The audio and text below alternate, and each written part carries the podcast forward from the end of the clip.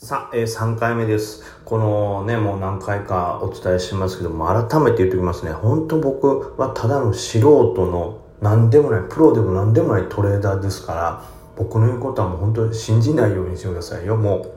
ただのざれ言というかね、エンタメだと思って聞いてください。本当にね。えー、だからなんかね、僕がこの銘柄のチャートいい形してんなみたいなね、言うと思いますけど、それはもう、赤ん坊がなんか離乳食食べて、そうそう、離乳食ってやっぱりうまいなって言ってるような感じだと思ってください。やいや、初めてでしょ？食事自体初めてやんかっていうような、はい、程度だと思って聞いてくださいよ、本当本当当てにしちゃあかんよ、もう。ね、なんかこんなに質問いただけで逆に、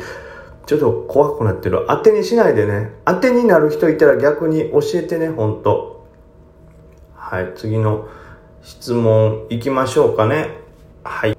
えー、これは、わさびさんですね。いつもお世話になってます。5月13日おはようございます。もうだいぶ経ってすいません。すいません。もう今5月16ですが、木曜日のやつはこれやばい。えー昨日も楽しいラジオありがとうございました。とんでもないです。わさびは本日のもう一人称わさびなっていうのこれやばい人やな、だいぶ。えーわさびは本日の相場はお衣装売りされる、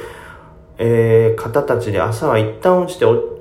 落ちが、落ちが落ち着いたら、その、えー下落が落ち着いたらでしょうね。下落が落ち着いたら勝負かなと思いながら相場に挑みました。未来の梅木さん、全場引け、大引け、どうなっておりますか？なんやこの質問。知らんわ。もう、悪いけど、もう過去の梅木さんやわ。この当日に僕が答えれてたら、はい、未来の僕として答えられたんですけどね。えー過去のわさびより、えーここからは読まなくて大丈夫です。あ、質問でもなかった。これ騙された。くっそ。はい、えー 騙された。まあ、あとはちょっと読まなくて結構ですと。読まなくて大丈夫ですとは言ってますけども、まあちょっとその生配信に対してね、えー銘柄名とかをま、どのように誤解なくこう考察できるかなみたいな、えー悩んでおられますけども全然まあお気になさらずですねさすがにそらあかんやろみたいなやったらねブロックなり本当に怒るなりするでしょうからはいお気になさらずということで。おい騙し質問送りやがったなほんま。じゃあ行きましょう次、えー DJ 虫けらさん。あらららららら。なんともこうどうしてあの心配になる名前やな。悩んでるかな、えーこんにちはこんばんは、えーないつでもあるタイプの挨拶や。でもおはようございますはない。いつもラジオありがとうございます。質問です。おしめ買いでポジションを取った時の同値撤退と難品の使い分けがうまくできないんですが、梅木さんはどのようになさってますか？レジブレであれば一度吹いて利確できず戻ってきた場合、躊躇なく同値撤退できるのですが、おしめ買いで入った場合は、えー同値撤退か難品するかすごく迷ってしまいます。参考にしますというと梅木さんの責任感を刺激そうなので参考にはしません。なんじゃい？梅木さんはどのようにしているか教えていただけたらと思います。いいですね。ちょうどいい姿勢でありがとうございます。お気遣いいただいて。えーそうですね。これはだ僕もね、めちゃくちゃ迷うんですよね。いわゆる、まあ、めちゃくちゃ一個簡単な感じとしては、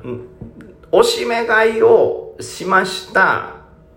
で、即リバったら、まあもちろん安全圏じゃないですか。なんでまた即リバったものの戻ってきたらそこで同値撤退したらいいんですけど、おしめ買いやって買った後、すぐにリバらないとか、まあ、すぐに自分の同値をちょって割ってしまったみたいな。時はもうすぐぶん投げですかね。まあ僕もこれめちゃくちゃ迷うんですけど、うん、だから今のは確実な戦法ではないというか、当然場合によってはおしめ買いしたけど、もう下難品するっていうことはあるんですけど、ただでもそれはちょっと特殊な状況ですかね。その単一のトレードに関しては、結局このレジブレの時とおしめの時っていうのは多分どれぐらいその後にリバって安全圏になるかなんですよね。だからレジブレの時、例えば三角持ち合いみたいなね、ギリギリまで伸びて最後のとんがったところのレジブレをバンって買うと、まあ、買った後すぐに上に行きがちですから、上上値が軽いんで。そしたらまあ、安心というか戻ってきたところで最悪同年逃げたらいいわっていうのができるんでしょうけどおしめの場合おしめやと思って買ったらそこからリバランスそれが下落の途中やったっていう場合がどうするかってことなんでしょうね。でまあそこで難品するのかいやいやそもそもその押し目で入ったけどリバラン勝ったからもう同値すら一瞬しかなかったよみたいな。勝った瞬間だけ同値ですぐ慕われましたよみたいな時あると思うんですよ。まあめちゃくちゃなんでしょうね。これが理想だっていう僕はトレードを上げるならば押し目買いがバッチリハマったんであればその後すぐリバってるはずなんですよ。ベストだとね。その場合だと、バンと上がっても、もういわゆるレジブレと一緒で安全圏にいるんで、あとは自分の買い値、同値撤退にしとけば、えー、まあ最悪下がってきても同値で逃げられますし、また、ね、上行ってくれても、もちろん余裕で利確できるっていう感じなんでしょうけど、問題は多分、押し目だと思って勝ったのに、そっから弱くてもう一段来たぜっていう時でしょうね。で、これの考え方なんですけど、うん、まあ、例えば、押し目で勝ったもののすぐ下がってしまって、なおかつそこの下がった位置に何らかのサポートラインがあるとか、冷やしのサポがあったりして、これはちょっと強いはずとか、っていうんであれば、もう一回下で難品入れるのもありやと思うんですよね。でまた下落してちょっとでもプラッテン自分のポジションがプラッテンしたら一旦逃げるとか反撃でも出すっていうのは一個ダメやった時の手法としてまあ僕も使うやつですけどただその押し目だと思って勝ったものの対してリバもせずすぐにもう一回下がりました。しかも近くにサポもないっていうならもうマイナスでもいいんでえー、ぶん投げた方がいいのかなっていうのが僕の感覚ですね。であとは、おしめやと思って勝って、だけどそこまでリバーせんと、なんかじりじり、ああ、どうねか、ちょっとプラスか、い一瞬マイナスいったみたいなところでずっと横横してるようであれば、その一番、ちょっと自分がおしめと思って勝った後のさらにもっとちょっとへこんで、一応耐えたっていうライン、新しい安値ライン、をもうロスカットラインとして耐えるしかないのかなと思いますね。で、ただその場合、そのちょっと下がったところで、まあ、いわゆる誤差的なやつですよね。自分が押し目と思って買ったところが、例えば窓埋めのラインとか、サポ、下の冷やしサポみたいなところで買いました。で、その場合に、まあ、誤差で一瞬サポ終わってんのかなみたいな下髭でっていうのはもう、ね、まあ、誤差としてほぼほぼ同値撤退ラインも同じようなもんですから多少の誤差はまあ仕方がないとしてその一番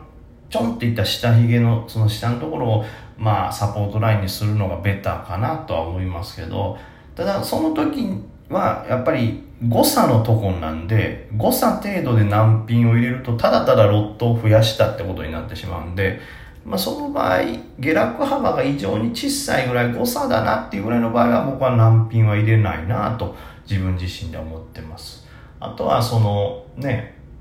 うん、さっき言ったようにいいとこでバンって刺さって戻れば、えー、ね、銅値撤退も同じようなレジブレの時と同じ感覚でできると思いますから、まあね、今それを言われてもとは思いますけど、まあ、とにかくエントリーポイントが一番大事なのかなと思いますね。それによって、例えば難品であったり、えー、まあ、どうね、撤退がせめてできればいいんですけど、まあ、ビソンロスカットになる場合とかっていうのは、ま、エントリー位置によって結構戦略は変わってくれるかなと思います。はい。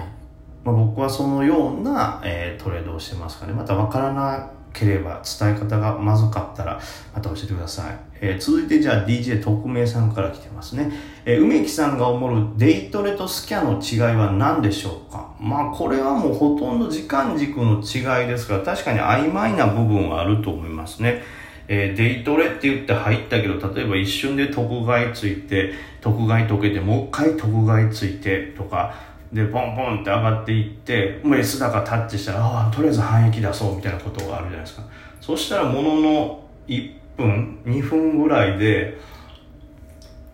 利益出しちゃうんでスキャンに近い形が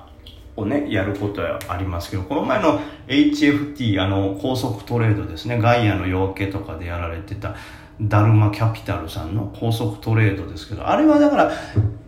あれに近い気はしますよね。本来僕が想像してるスキャっていうのは、なんか例えばレンジ内の動きをしてて、で、それが、えー、なんていうんですかね、例えば IPO なんかそうですけど、もうすごいスピードでバーって上下するじゃないですか。あれのなんとなくレンジの下の底ラインに買い入れといて、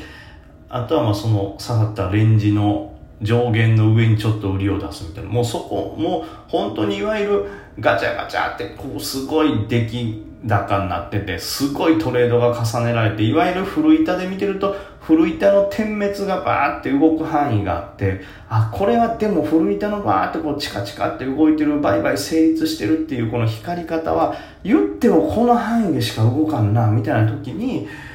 その上と下のレンジでパパパパって何回もトレードして、抜いていくのが僕のイメージのスキャっていう感じですかね。はい。もうこれでも難しいスキャとこうデイトレの狭間ってこう僕の感覚じゃぼんやりしますけどまあでもスキャだとどう長い時間軸だとしても1分せいぜい2分以内には勝ってから打ってほしいよねっていうイメージはねそういう感じがしますねまあ僕の認識なんで本当のねスキャトレーダーの人からしたら違うというおっしゃるかもしれないんですけどはい僕の認識はそんな感じです。